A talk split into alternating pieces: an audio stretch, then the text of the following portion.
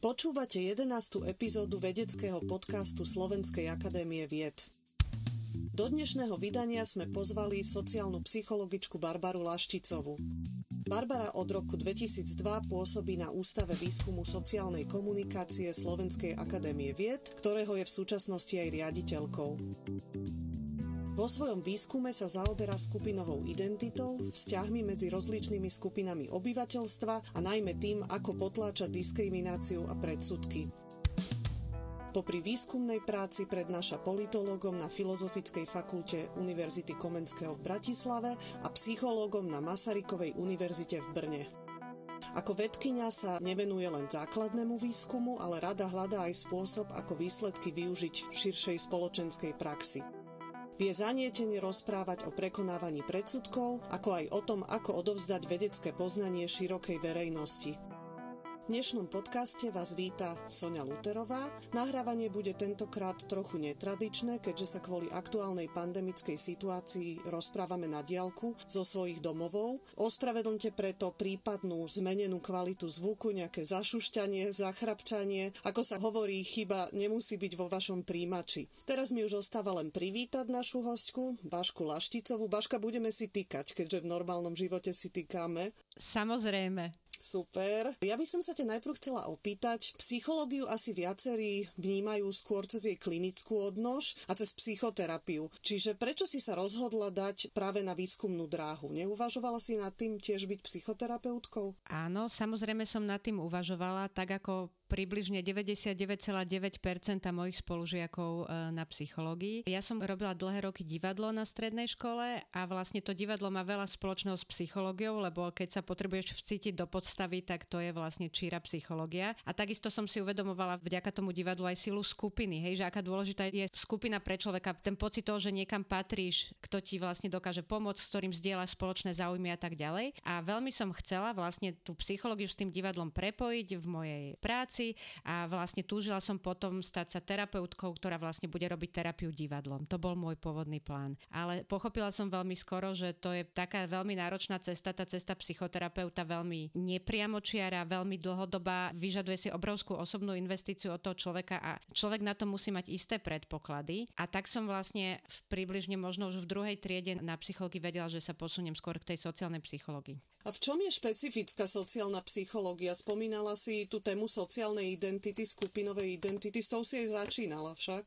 Áno, s tou som začínala pri svojej diplomovej práci, kde som sa venovala národnej identite ľudí na Slovensku a potom som s ňou pokračovala aj vo svojej dizertačke, kde som skúmala, ako v čase vstupu do Európskej únie mladí ľudia konštruujú vzťahy medzi svojou národnou a európskou identitou. Ale teda, aby som odpovedala späť na tvoju otázku, v čom je tá sociálna psychológia špecifická a tu si požičiam definíciu francúzského psychologa Serža Moskovisiho, ktorý ma veľmi inšpiroval na začiatku môjho sociálno-psychologického bádania. A on hovorí, že sociálna psychológia skúma vzťah medzi jednotlivcom a spoločnosťou. To znamená to, kým sme, keď interagujeme s inými, to, kým sme ako členovia skupín, to, kým sme, ako keď naša skupina interaguje s inou skupinou, ako spoločenské normy ovplyvňujú naše správanie, vnímanie seba či iných a tak ďalej. Čiže toto všetko skúma sociálna psychológia a spada do nej spústa tém od agresie cez líderstvo v malých skupinách až po spoločenské normy, sociálne identity a občianskú participáciu a kolektívnu akciu ten vzťah medzi vnímaním európskej identity a našej národnej identity by bol veľmi zaujímavý aj po rokoch, nie? Presne tak. A to je téma, ktorá trošičku ochabla v psychológii po tom 2004, kedy vlastne to naozaj kulminovalo, lebo to rozšírenie Európskej únie v tom období bolo obrovské. Rozšírila sa o množstvo krajín, ale v poslednom období zaznamenávam, že sa opäť prebudza o túto tému záujem a určite by bolo dobre sa na to na Slovensku pozrieť aj po 20 rokoch, akým spôsobom sa tá európska identita, ktorá pre mladých ľudí v 2004 bola čosi veľmi atraktívne, čosi ku ktorému všetci ašpirovali, pretože im ponúkala množstvo dosiaľ netušených možností, ktoré boli veľmi pragmatické, hej, typu možnosť cestovať, možnosť pracovať v zahraničí a tak ďalej. Ako sa vlastne usadila za tých 20 rokov a či je to stále niečo, k čomu ašpirujeme ako k ideálu, alebo naopak to ľudia vnímajú už kritickejšie, ambivalentnejšie a tak ďalej. Mnohé z týchto problémov, tém možno ovplyvní aj súčasná pandemická situácia, očkovanie, dodávka vakcín. Rozmýšľala si nad tým aj v tejto súvislosti, pretože teraz sa aj výskumom súčasnej situácie do istej miery zaoberáš? Áno, my sme sa o tom viackrát bavili s kolegami vo výskumnom týme Ako sa máte Slovensko, kde vlastne skúmame spolu s Milom Bahnom a ďalšími kolegami zo Sociologického ústavu SAU a takisto s partnermi z komerčného sektora, s komunikačnou agentúrou CSAM a prieskumnou agentúrou MNForce. Vlastne skúmame správanie postoje ľudí počas covidu a hovorili sme častokrát práve o tom, do akej miery sme si ani neuvedomovali vlastne to privilegium voľného pohybu osôb v rámci Európy a ako zrazu s tými opatreniami a obmedzeniami, ktoré prišli na jar, vlastne sme si uvedomili až vtedy, čo to pre nás znamená. Že ako ľahko človek zabudne na to, čo bolo počas železnej opony alebo čo bolo ešte predtým, než sme vstúpili do únie, to, že neprekračovali sa nám hranice až tak ľahko, potrebovali sme víza, potrebovali sme čakať, kým nám ich udelili a veľmi ľahko si človek prestane túto svoju slobodu vážiť a veľmi skoro na to zabudne, že to vlastne nie je úplne samozrejmá vec. Tak v, to, v tejto súvislosti sme to často tematizovali. Hovorila si, že na tejto iniciatíve aj na iných projektoch, na ktorých pracuje, povieš, si pracovala s týmom, čiže ako to pre teba je? Si skôr taká vlčica samotárka vo vede, alebo radšej máš spolupráce? v sociálnej psychológii sa veľmi nedá byť vlčicou samotárkou ani vlkom samotárom. Možno sa dá v istých odnožiach, ale v tej mainstreamovej sociálnej psychológii, ktorú ja som začala teraz robiť, tak tam sa to veľmi nedá. Pretože jednak tam sa vyžaduje, aby ten výskum bol buď medzinárodný, to znamená, že nevyhnutne človek pracuje s kolegami z ďalších krajín a podiela sa na zbere dát, na konceptualizácii toho výskumu, metodológie a interpretácii dát, alebo sa vyžaduje minimálne, aby v tom výskume bolo viacero štúdií. Samozrejme musí tam byť nejaká metodologická rigoroznosť a tým pádom je nevyhnutné, aby na tom pracoval tým ľudí, a ktorý je vlastne schopný dáta požadovanej kvality a množstva nazbierať jednak. A druhá, v psychológii ako keby sa veľmi špecializujeme už a byť ako keby kvalitným analytikom alebo kvalitným štatistikom je tiež zručnosť sama o sebe, ktorú ľudia ovládajú vo väčšej či menšej miere. Čiže ako keby do toho vstupuje aj to, že častokrát sú potom aj pri tom písaní toho textu, ale aj pri tom výskume tie zodpovednosti podelené podľa nejakého setu zručnosti, čo ten človek má jednoducho. Tvoje meno zarezonovalo v súvislosti s výskumom, kde sa spomínal Harry Potter a prekonávanie predsudkov. Bol to asi taký možno jeden z vašich najvýraznejších popularizačných výstupov alebo projektov, aspoň z môjho pohľadu. Vieš o tom povedať viac? To bol projekt, ktorý ste mali s Andreom Findorom z Fakulty sociálnych a ekonomických vied, ak sa nemýlim. Presne tak. V tom výskume išlo o to, aby sme vytvorili a následne experimentálne otestovali také intervencie na zmierňovanie predsudkov, ktoré by vlastne mohli v školskom prostredí fungovať a ktoré by sa dali úplne bez problémov zaradiť do učebných odsunov na akýchkoľvek predmetoch, či už je to etika, občianská, alebo kľudne aj slovenčina alebo dejepis. A po dlhých diskusiách v týme, a my sme tam spolupracovali aj s mimovládkarmi, s Peťom Drálom, s nadáciou Milana Šimečku, sme vlastne dospeli k tomu, že budeme pracovať s intervenciami formou príbehov. A mali sme viacero tých experimentov, Harry Potter bol len jedným z nich a Harryho Pottera konkrétne robila moja doktorantka Simona Andraščíková, teraz už Oľhová, teraz učí medzi tým už na Ostravskej univerzite v Ostrave a Simona sa pozerala na to, že ako funguje čítanie príbehov o Harry Potterovi na zmierňovanie predsudkov voči Rómom. Skúmala to u šiestakov na základnej škole a zistila, že nestačí iba, ak si tie príbehy deti v škole čítajú, ale nesmierne dôležitá je diskusia o tom. To znamená, že na rozdiel od výskumníkov, ktorí sa touto témou zaoberali predtým, ona ukázala, že práve tá diskusia prináša pridanú hodnotu tomu príbehu, pretože umožňuje deťom lepšie si uvedomiť, o čom ten príbeh je, o čom je jeho podstata a možno ešte lepšie zaujať svoju pozíciu, možno ešte lepšie sa identifikovať s tým hrdinom, ako keď si to len individuálne čítajú pre seba a nezdieľajú to. To znamená, že diskusia vôbec ako žáner komunikačný je veľmi dôležitá v škole, nie len pri Harry Potterovi, ale aj pri iných témach. Prečo práve príbehy? Tak, teraz budem asi trochu obširnejšie odpovedať na tú otázku, ale aby som dala tomu kontext. Príbehy preto, pretože je to jeden z nástrojov, ako sa ľudia môžu dostať do kontaktu s témou menšín alebo s menšinami, ktoré napríklad vystupujú v tých príbehoch ako postavy. A vysvetlím, že prečo je to dôležité. V sociálnej psychológii existuje kontaktná teória Olporta, ktorý ukázal už v 50. rokoch v Amerike a v časoch desegregácie v Amerike, že na to, aby bieli teraz hovorím politicky nekorektne, obrusovali svoje predsudky voči afroameričanom, je úplne zásadný priamy kontakt s nimi. A to priamy kontakt, ktorý má isté atribúty. Musí tam byť spolupráca pri dosahovaní spoločných cieľov, musí byť preň inštitucionálna podpora a ľudia, ktorí sú v tej interakcii, v tom kontakte, musia mať rovnaké statusy, čiže si musia byť v tej interakcii rovní. No ale potom sa diskutovalo v psychológii o tom, že v poriadku, toto je výborná vec, že to funguje, ukázalo sa to na vyše 500 štúdiách po celom svete, že ten priamy kontakt funguje, ale čo ak ľudia nemajú možnosť vstúpiť do priameho kontaktu? Čo ak sú medzi nimi také silné bariéry v spoločnosti, že sa jednoducho nikdy nemôžu stretnúť. Hej? A to je príkladom rozdeleného Cypru, hej, to bolo príkladom protestantov a katolíkov v Severnom Írsku, hej, Izrael, Palestína sú mnohé rozdelené spoločnosti a takisto aj na Slovensku mnoho ľudí vôbec neprichádza do priameho kontaktu s Rómami, o ktorých bol dominantne ten náš výskum a preto sa začali používať okrem iného na navodenie takéhoto nepriameho kontaktu aj príbehy a okrem toho, že nám umožňujú navodiť nepriamy kontakt s menšinami, tak tie príbehy majú ešte jednu výbornú funkciu, že tí participanti toho výskumu alebo tej intervencie vlastne nevedia, že my im chceme meniť postoje, pretože sociálna psychológia ukazuje, že existuje čosi, čomu sa hovorí u nás reaktancia a to je vlastne odpor voči zmene postojov. Čiže ak by sme začali niekoho priamo presviečať, že teda sa míli, že jeho stereotypy a predsudky sú neopodstatnené, tak by sa nám mohlo stať, že on sa naopak ešte viac upevní v tých svojich počiatočných postojoch, aby si zachoval svoju identitu, zachoval svoju pozíciu ale pokiaľ na to ideme nepriamo cez príbehy,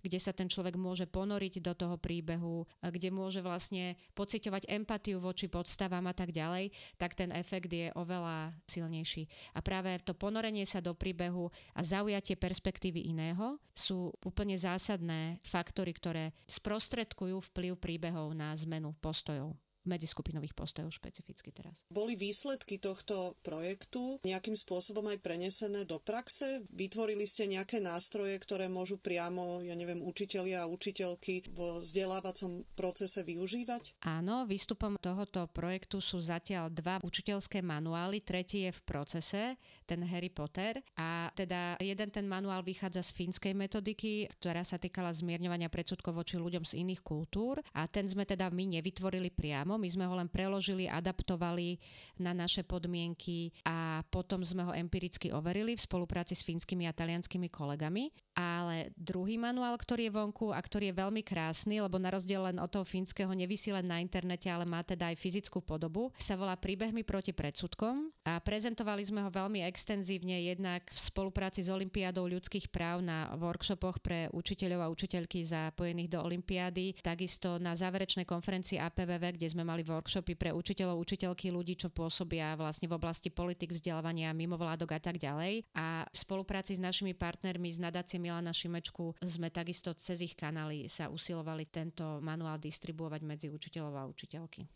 Aký je záujem o tieto toolkity? Máte nejaký feedback o tieto nástroje? Záujem o ne je v tom zmysle, že učitelia sami poukazovali na to, že častokrát sa im dostáva všelijakého takého teoretického vzdelávania, ale veľmi málo dostávajú do rúk hotové metodické materiály. Hej? Že dostanú do rúk nejakú teóriu, nejaké poznanie, nejakých pár aktivít sem tam ad hoc, ale veľmi málokrát sa im stane, že dostanú do ruky hotový materiál, ktorým kompletne vysvetlí, odkiaľ to pochádza, čo majú robiť. A ešte je to vlastne aj empiricky overené, čiže vedia, že to bude fungovať, ak to budú používať takto a takto. Tak oni boli veľmi radi, ale nevieme samozrejme, že koľko ľudí ten manuál reálne v praxi používa. Na to nemáme dáta a mohli by sme pýtať zrejme nejakú spätnú väzbu, ale ešte zatiaľ sme to neurobili. V tvojom prístupe je tá motivácia vplývať na spoločnosť veľmi citeľná. Je to pre teba dôležité? Ako vnímaš úlohu vedy v tom? A pre teba osobne, čo dáva zmysel na tom? Prečo to robíš? Hej, no to je výborná otázka. Ja sa zase vrátim k tomu, že prečo sme všetci išli študovať psychológiu. Všetci idú študovať psychológiu s takou túžbou idealistickou, že chcú pomáhať ľuďom, hej? ale tým ľuďom sa dá pomáhať nielen ako terapeut, hej, ale dá sa im pomáhať aj ako učiteľ alebo ako výskumník, keď vlastne prinášame zistenia, ktoré môžu ľuďom pomôcť zmeniť svoje správanie, zmeniť svoje praktiky alebo lepšie nastaviť fungovanie svojich skupín. A to je pre mňa veľmi dôležité. Je pre mňa dôležité robiť výskum, ktorý má nejaký praktický dopad, ale to neznamená, že my robíme iba aplikovaný výskum. Nie, nie, nie. To, čo my robíme, je základný výskum, ktorý má ale potenciálne potom využitie v praxi, ale nerobíme výskum na objednávku, toto nám teraz vytvorte. Nie, toto my nerobíme. Ale pre mňa je to veľmi dôležité, aby som vedela, že to, čo robím, má nejaký zmysel, lebo mám pocit, že ak by som to iba publikovala v tých časopisoch, tam si to prečíta obmedzené množstvo ľudí z našej vedeckej komunity a jednoducho, ak to rezonuje aj v tom verejnom priestore nejakým spôsobom, tak je to úplne perfektné. Ako sa toto, čo si práve povedala, vzťahuje k medzinárodnému projektu Polrom, ktorému sa teraz venujete? Skúmali sme, akým spôsobom sú štrukturované v piatich európskych krajinách, okrem Slovenska to bolo Maďarsko, Írsko, Francúzsko a Rumunsko, postoje alebo predsudky voči Rómom, akým spôsobom sa konštruujú v normatívnom prostredí, ktoré vytvára politický diskurs. Čiže robili sme reprezentatívne prieskumy s obyvateľmi, analyzovali sme politický diskurs a to všetko preto, aby sme mohli vlastne pochopiť, ako efektívne nastaviť intervencie na zmierňovanie predsudkov voči Rómom. Pozerali sme sa, čo robia mimovládky na zmierňovanie predsudkov, čo robí napríklad rezort školstva a iní aktéry. A po tejto celej analýze a na základe tejto celej analýzy sme vytvorili metodický materiál Toolkit, ktorý vlastne teraz už môžu používať tvorcovia politík alebo ľudia z mimovládok, alebo aj učiteľia a učiteľky po celej Európe, lebo je prístupný voľne na internete. Budeme ho teraz ešte viacej trošku diseminovať, keď ten projekt bude končiť a keď už nebude COVID a budeme môcť urobiť aj nejakú akciu. Dúfam, že to niekedy bude. A vlastne v tom toolkite chceme ponúknuť také intervencie, ktoré by mali oporu v sociálno-psychologickom poznaní, čo je pre nás veľmi dôležité, aby to všetko bolo založené na dôkazoch, ale zároveň také, ktoré majú aj oporu v príkladoch dobrej praxe, čiže v tom, čo sa v minulosti realizovalo v našich krajinách a čo vyzerá, že by mohlo fungovať. Čiže je to vlastne akoby taká kuchárska kniha o tom, že ako to robiť, ak chceme, aby to fungovalo. A vysvetľujeme tiež, prečo to funguje. Tomto projekte si to nakoniec už aj naznačila, ste spolupracovali s rozličnými subjektami, alebo bolo to široko zamerané, čiže nielen vedecké organizácie, ale aj mimovládky, štátne, nadnárodné inštitúcie, stakeholdery, politici. Ako prebieha takáto široká spolupráca? Hlavne ma zaujíma s dôrazom na politikov. Počúvajú vás, majú záujem o tieto výstupy? No to ešte len uvidíme, pretože tá finálna prezentácia projektu bude asi o dva mesiace, kde budú pozvaní aj európsky politici a ľudia vlastne, ktorí fungujú aj v mimovládnej sfére na tej európskej úrovni. My sme na začiatku hneď toho projektu pozvali na naše prvé stretnutie aj politikov alebo takých akoby ľudí, čo tvoria programy e, grantové na úrovni Európskej únie na zmierňovanie predsudkov alebo na vlastne zmierňovanie anticiganizmu. A mali sme tam 4-5 vlastne ľudí z praxe. Od nás tam bol zástupca úradu spolnomocnenca pre rómske komunity. A oni nám dali veľmi zaujímavý feedback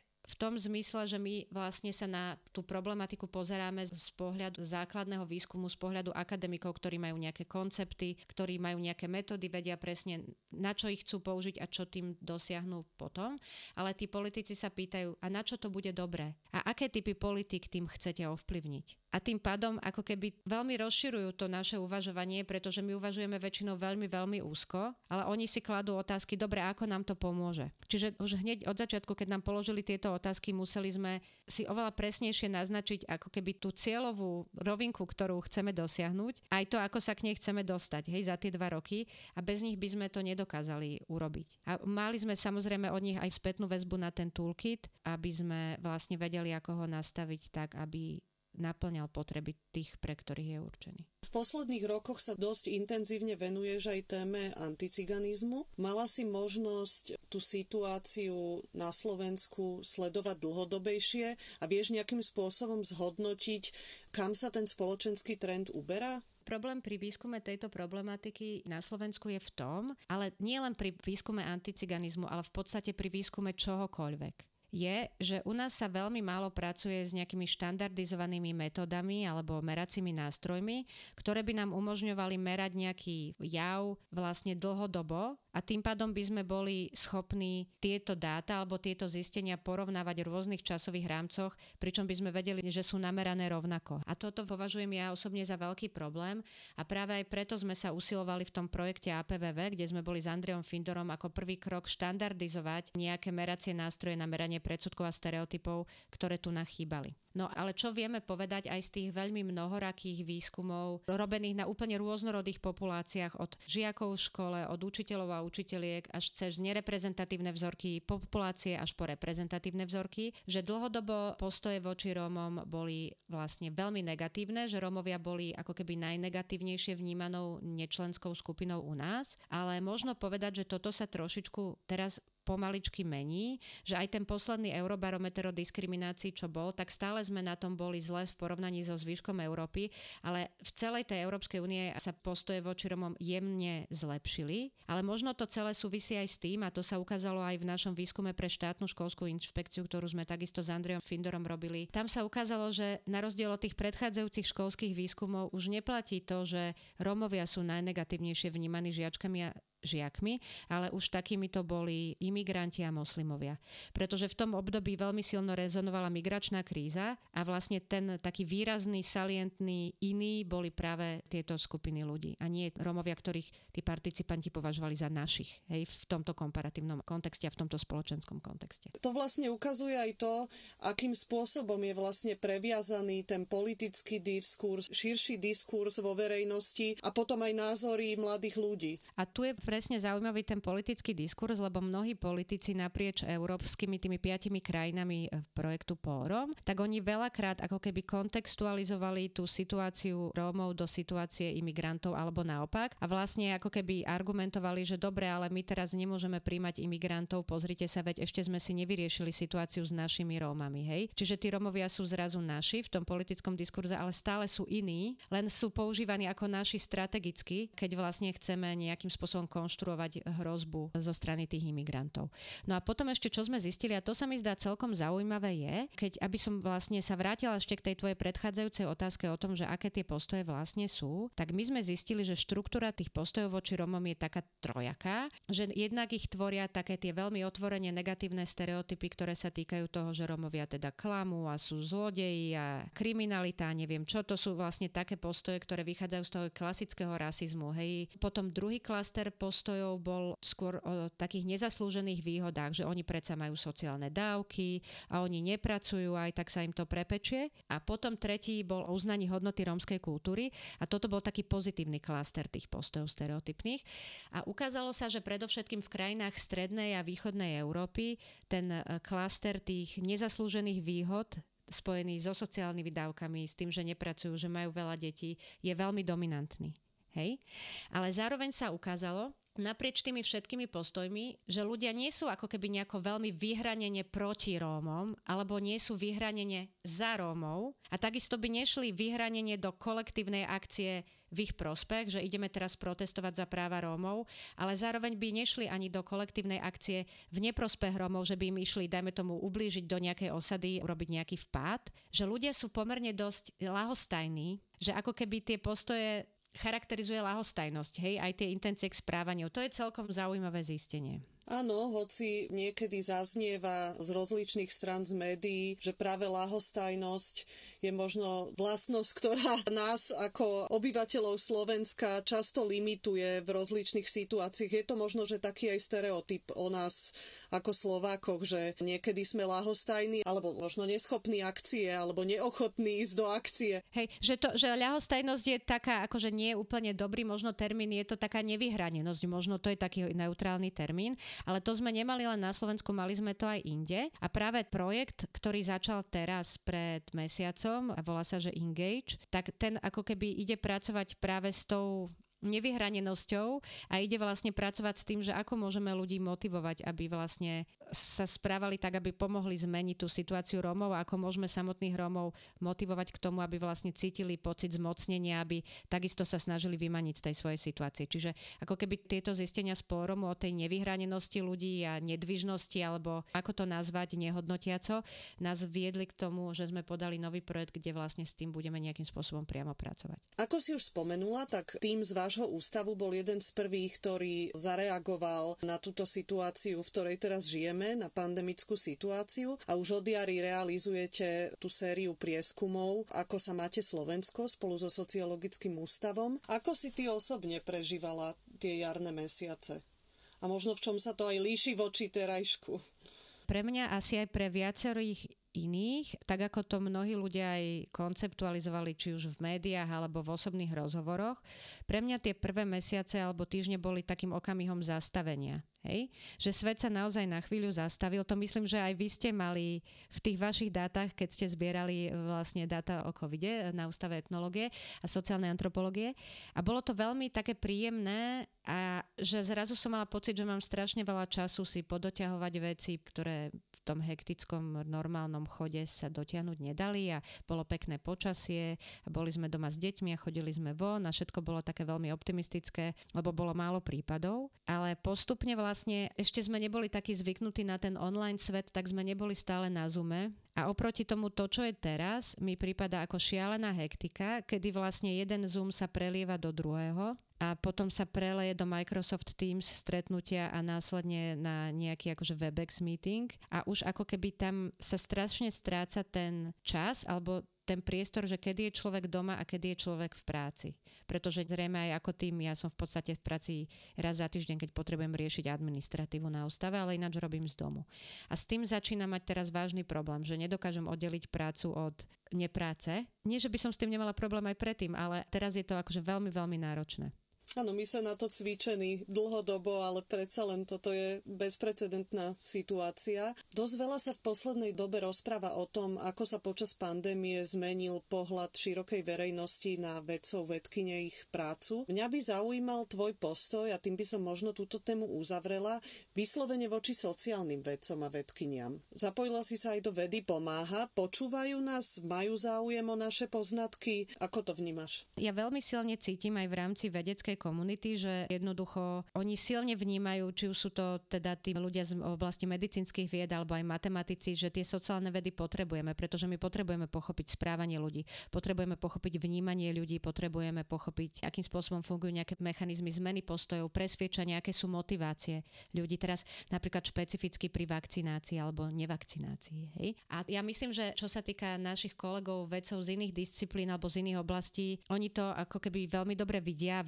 že tie sociálne vedy sú potrebné, ale čo sa týka tvorcov politík, tak hoci sa veľa hovorí aj o sociálnych a ekonomických dopadoch pandémie, tak sa mi zdá, ak sa mýlim, tak nech ma všetci ospravedlnia, že ako keby tie psychologické dopady alebo sociálno-psychologické dopady, čo sa týka prežívania emócií, depresí, hej, že tie sú možno úplne niekde na chvoste, hej, že akoby nie sú pr- vnímané ako tie najhorúcejšie, ktoré treba hasiť, lebo pochopiteľne teraz treba hasiť to, že sme mali strašne veľa nakazených nakazených a tá epidémia sa musí zastaviť. Ale teda v dôsledku covidu množstvo ľudí prišlo o prácu, prišlo o príjmy, sú zavretí doma, je množstvo konfliktov v rodinách, ľudia to potrebujú zvládať. Je tu množstva liniek e, dôvery, ktoré praskajú vo švíkoch a tiež tí ľudia z liniek dôvery hovoria o tom, že kým na začiatku pandémie ľudia riešili najmä obavy zo samotného ochorenia a z tej pandemickej situácie, ktoré boli také relatívne abstraktné, tak teraz vlastne už riešia problémy spojené s dopadom pandémie, hej, ktoré sú niekedy veľmi závažné a stále mám pocit, že o tomto sa málo hovorí a že nemáme dosť nástrojov na to, ako vlastne tieto dopady zmierňovať. A že neexistuje teda taký plán nejaký, hej, máme očkovací plán, ale nemáme teda plán plán na zvládanie sociálnych a psychologických dopadov pandémie. A ďalší teda príbeh je už príbeh vzdelávania, ktorý je príbeh sám o sebe. Rubrika buď alebo. Harry Potter alebo pán prsteňov? Harry Potter. Harry Potter z pochopiteľných dôvodov, ktoré si naznačila. Ale to aj predtým, aj predtým by bol Harry Potter. Tomto zmysle ma zaujíma, zachytila si kontroverziu okolo spisovateľky J.K. Rowling v súvislosti s jej výrokmi na adresu transrodových ľudí? Áno.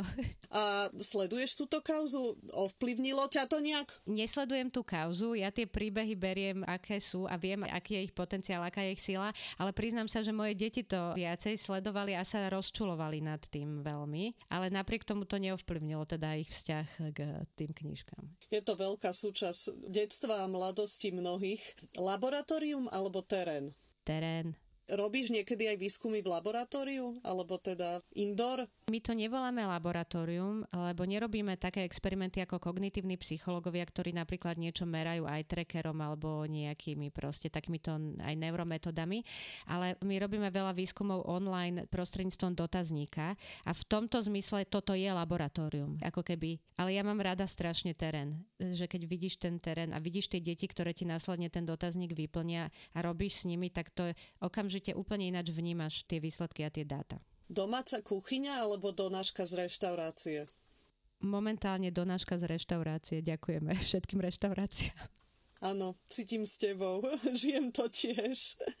Prechádzka v lese alebo dobrý film? To pre mňa nie sú rovnocenné alternatívy. A akože podľa počasia. Paríž alebo Londýn? Paríž. Prečo Paríž?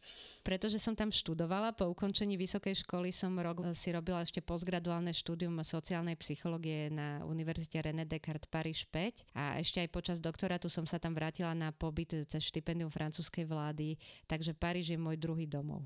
Neuvažovala si, že tam ostaneš? Mala som možnosť sa uchádzať tam o interné doktorantské miesto, kto vie, ako by to dopadlo, ale keďže som vtedy už bola vydatá a môj manžel bol tu a bolo by to asi dosť komplikované, tak som sa rozhodla vrátiť. Ale bolo to teda ovplyvnené aj tým, že tá téma, ktorú som tam riešila, bola, že nie, úplne som s ňou nebola stotožnená a očakávalo sa odo mňa, že budem v tej téme pokračovať. A ja som rada, keď mám slobodu vyberať si také témy, čo nejako mi aj sadnú do môjho životného príbehu. A tak aj to bola silná motivácia, prečo som odišla. Ale nelutujem, lebo som naskočila v momente do projektu Gaba Biankyho na Sauke úplne najprv ako externista, ktorý bolo národnej európskej identite. Bol to špičkový medzinárodný tým, kde boli veľké hviezdy vlastne skúmajúce identitu Susan Condor, len spomeniem môj veľký vzor z Británie. Takže som vlastne nemala ani pocit, že by som niečo stratila tým odchodom.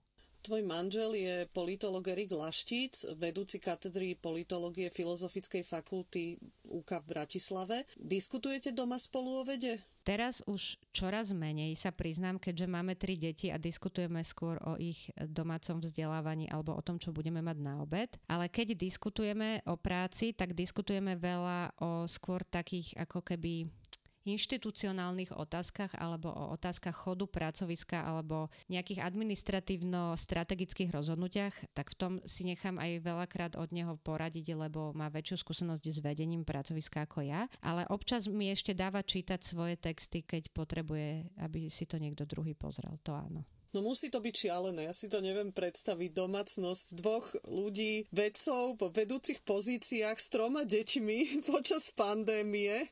Ako to u vás teraz doma vyzerá? Ako na psychiatrii. Vyzerá to podľa mňa ale podobne v mnohých ďalších domácnostiach, kde obidvaja rodičia pracujú. Ja myslím, že vlastne nie je v tom rozdiel, či je niekto vedec alebo nevedec.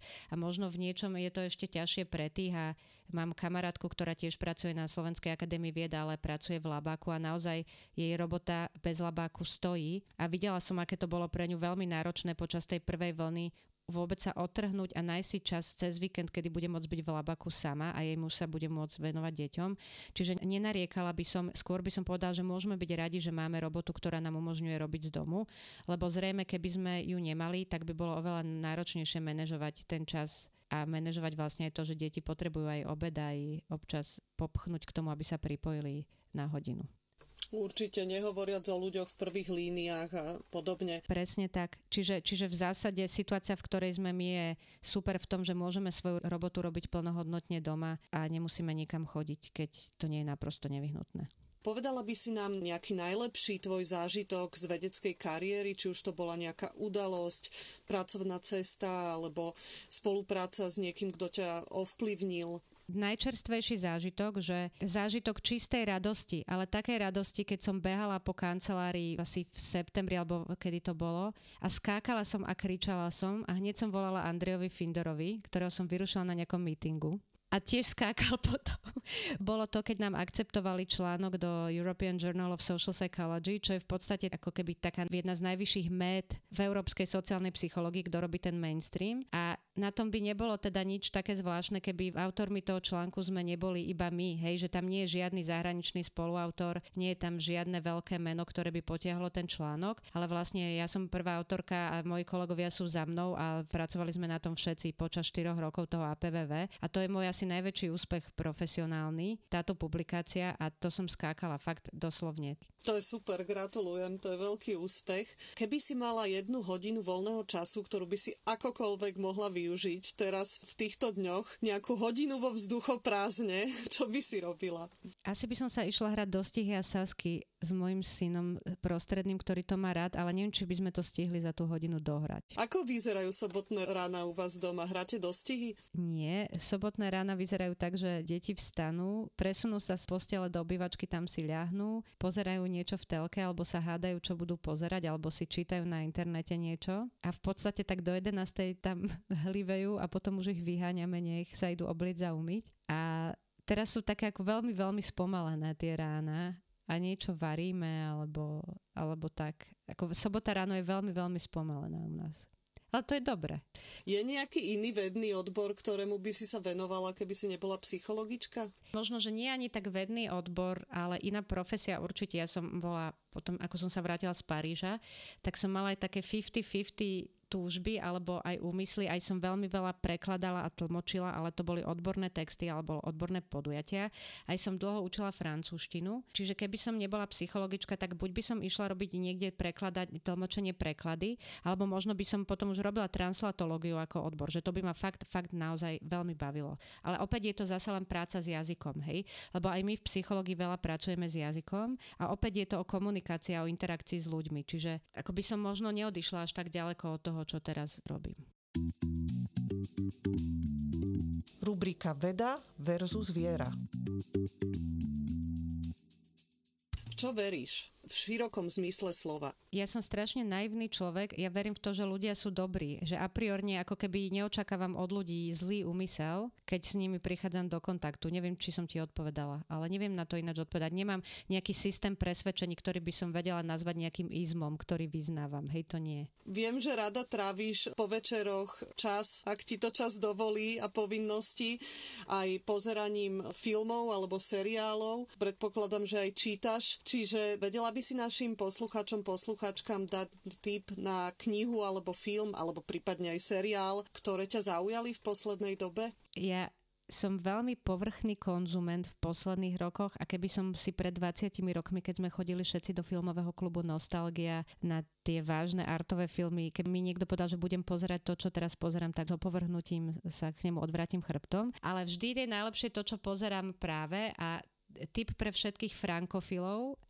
a pre všetkých, ktorí majú radi prostredie filmu a ich to zaujíma, je momentálne seriál na Netflixe, ktorý sa volá vo francúzštine 10% a po anglicky sa volá Call My Agent a je o prostredí agentov filmových hviezd a je to strašne strašná zábava. A kto teda má možnosť si to pozrieť po francúzštine, tak to odporúčam, lebo je to stokrát lepšie ako s tými anglickými titulkami. A plus tam vystupujú herci, slávni francúzsky, ktorých ale mnohých poznáme aj my tu na, ktorí sú často v takých akože veľmi smiešných situáciách životných a takých aj dosť trápnych a je to skutočne výborné. Tak to odporúčam, kto si chce nezáväzne niečo zábavné pozrieť a ešte vidieť aj teda aj krásny Paríž popri tom, tak toto odporúčam. Som sa zlákla najprv, že povieš Emily in Paris. Nie, ale aj to som pozerala samozrejme, neboj sa.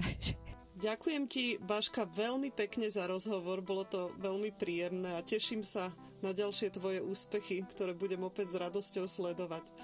A ja ďakujem veľmi pekne za pozvanie do tohto podcastu. Dramaturgicky sa na dnešnej epizóde vedeckého podcastu Slovenskej akadémie vied podielali Monika Tináková, Katarína Gáliková a Sonia Luterová. Technická podpora Martin Bystriansky. Ak sa vám náš podcast páči, dajte o ňom vedieť aj svojim priateľom. Každé vaše zdieľanie nás poteší.